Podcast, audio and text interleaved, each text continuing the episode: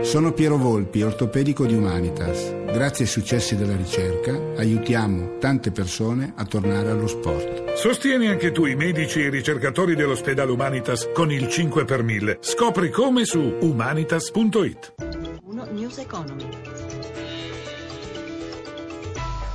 Buongiorno da Stefano Marcucci, benvenuti a News Economy. Borse deboli, aspettando le mosse ba- delle banche centrali. Oggi e domani si riunisce la Federal Reserve.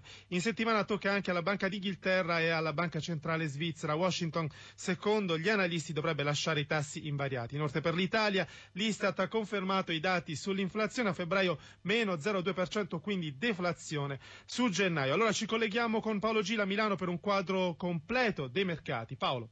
Buongiorno da Milano, gli investitori risentono sia del clima di attesa della Fed sia dei dati sull'inflazione che confermano il quadro di deflazione in Italia con il calo dei prezzi al consumo.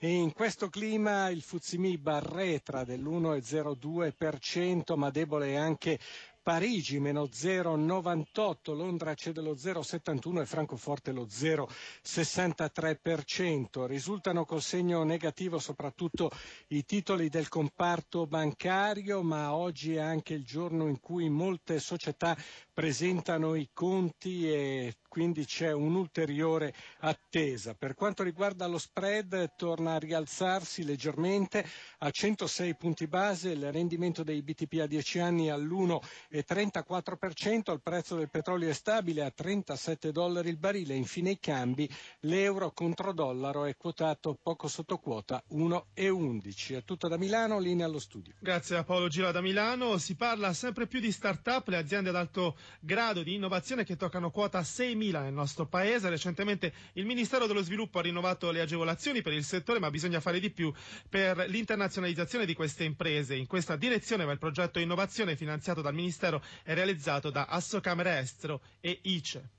Il progetto selezionerà 20 start-up italiane senza delimitazione di settore. A candidarle dovranno essere però gli acceleratori di impresa sia pubblici che privati, purché operino da almeno 12 mesi nel sostegno e sviluppo di start-up in Italia o all'estero. Il bando scade alle 12 del 31 marzo prossimo per informazioni assocamereestero.it. Quali opportunità avranno le 20 aziende prescelte lo spiega Pina Costa, responsabile promozione e comunicazione di Assocamere Estero saranno introdotte in un percorso di mentoring per capire in quale mercato o in quali mercati questo prodotto o servizio che la startup innovativa ha a sua disposizione può essere meglio commercializzato, coinvestito, dove si possono attivare delle partnership con eh, soggetti esteri interessanti per la startup. La cosa interessante è il fatto che Asso Camera Estero è una rete di 79 camere di commercio italiane all'estero presenti in 54 paesi, dove la startup potrà anche beneficiare di un periodo di co-working, cioè un ambiente all'interno della Camera di Commercio italiana all'estero dove potrà agendare incontri, fare networking, incontrare persone.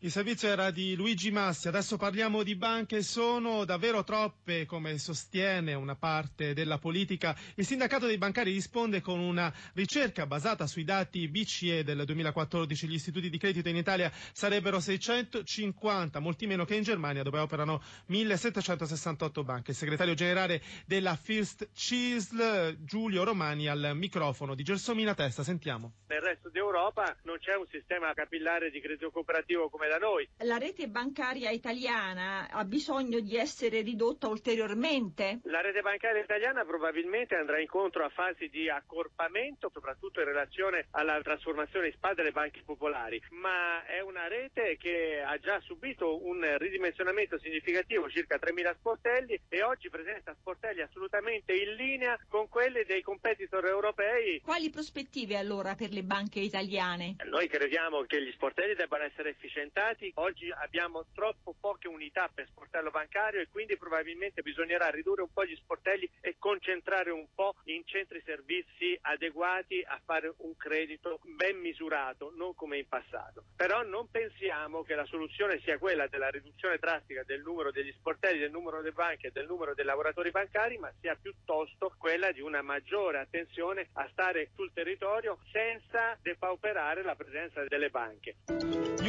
A cura di Roberto Pippan finisce qui, Stefano Siani, regia, grazie a Cristina Pini per la collaborazione, grazie per averci seguito, da Stefano Marcucci, buon proseguimento su Radio 1.